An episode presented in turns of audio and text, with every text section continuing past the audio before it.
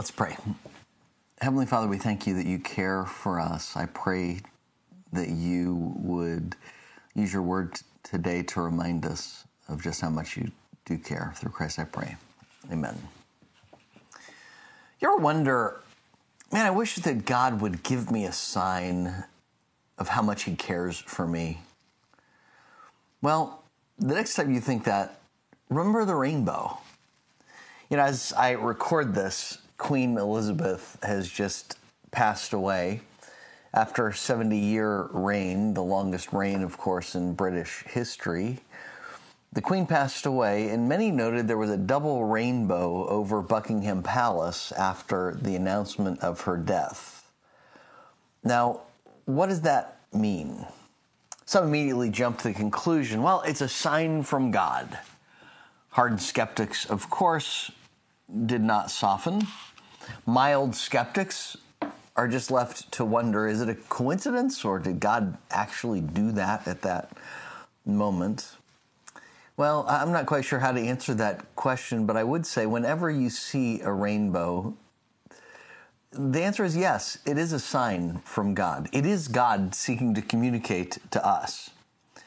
The Bible tells us in Genesis that after God flooded the earth, Noah and his family left the ark, and they were wondering, a, a whole bunch of questions. God had told Adam and Eve originally that they were to um, reproduce and multiply and to fill the earth. God had created human beings and said, "It is good." To, does God still believe that it's the human beings are good? Does He still want us to fill the earth? What is God's? I mean, He's just destroyed all of humanity. Does God still care? And in Genesis chapter 9, verse 13, God says, I set my rainbow in the cloud, and I, it shall be a sign of the covenant between you and me, uh, between me and the earth. It shall be when I bring a cloud over the earth that the rainbow shall be seen in the cloud, and I will remember my covenant which I which is between me and you and every living creature of all flesh. The waters shall never again become a flood to destroy all flesh. After punishing all of mankind, God takes a step back and, in a moment of great humility, he condescends to human beings and he makes a covenant with us. Superiors don't make covenants with inferiors, and yet God makes this covenant with us. He changes the atmosphere, he brings the clouds and the sunshine together in such a way to form the rainbow. Yeah, the rainbow is a sign of God's care and love. Now, did God cause that specifically happen uh, miraculously over the palace that day? I don't know, but whenever we see the rainbow, it should remind us of God's presence and His compassion. When I bring a cloud over the earth, the rainbow shall be in the cloud, and it shall, and I will remember my covenant, which is between me and you. And because he remembers, we remember as well. The rainbow is really an amazing symbol the more we think about it. Just think about how finely tuned God created our planet to be for the purpose of meeting our needs, for the purpose of sustaining human life. The Earth is just the right distance from the Sun, allowing freezing and melting, and the planet planet's axis is tilted in just the right way so that we can have seasons.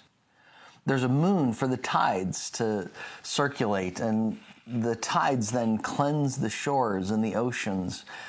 An atmosphere distributes the heat in just the perfect way Otherwise, the sun side of the earth would cook and the night side of the earth would freeze. God also provides a magnetic field for us to protect us from harmful solar radiation. Some may believe that that is just one huge accident, that we are just really lucky to be alive.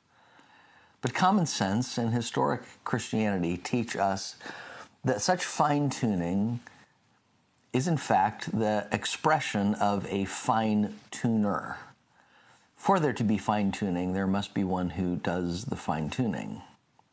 Now, again, back to the rainbow. God has fine tuned all of creation for our needs, but we don't need the rainbow. Astronomers remind us that we are the only planet in our solar system that actually gets rainbows. We are a special creation on a special planet. To have rainbows, you need just a number of things to be just right. Water droplets, I've read, uh, suspended in the atmosphere, as well as di- suspended in the atmosphere, as well as direct sunlight that results from the sun being uh, being between the horizon at a 42 degree angle. This typically occurs just after a rainstorm has passed by and these small droplets are still in the atmosphere and the sky is clearing in front of the sun. That's why whenever there's a little bit of rain and we see the sun out at the same time, what do we do? I don't know about your family, but our family is like, hey, look, there's got to be a, a rainbow somewhere. Seems like such a simple setup, but scientists tell us it isn't really simple. That you don't find rainbows anywhere else. The moon doesn't have an atmosphere. Mars doesn't have the moisture.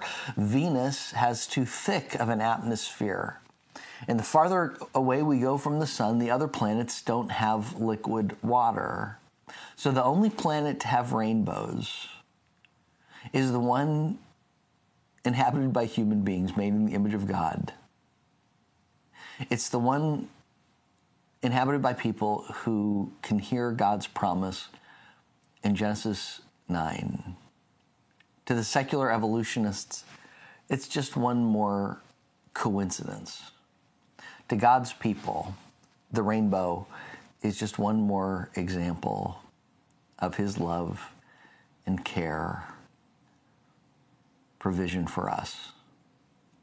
It's as if someone is trying to get our attention with a pretty shiny object in the sky and saying, Look, here, this is important. I've set a rainbow in the clouds, and it's a sign. And every time I see it, and every time you see it, may it remind you of my promises to you. So the next time you see a rainbow in the sky, remember that God still speaks, that God still cares. Through the rainbow, He makes His covenant care known for us until the day He returns. Heavenly Father, I thank you that you care for us so deeply. I thank you for the rainbows that we see throughout the year. I thank you that we can see those rainbows and go all the way back to Noah, to hear your promise to him, and to hear your promise that you are still making to us in our day. Through Christ I pray. Amen.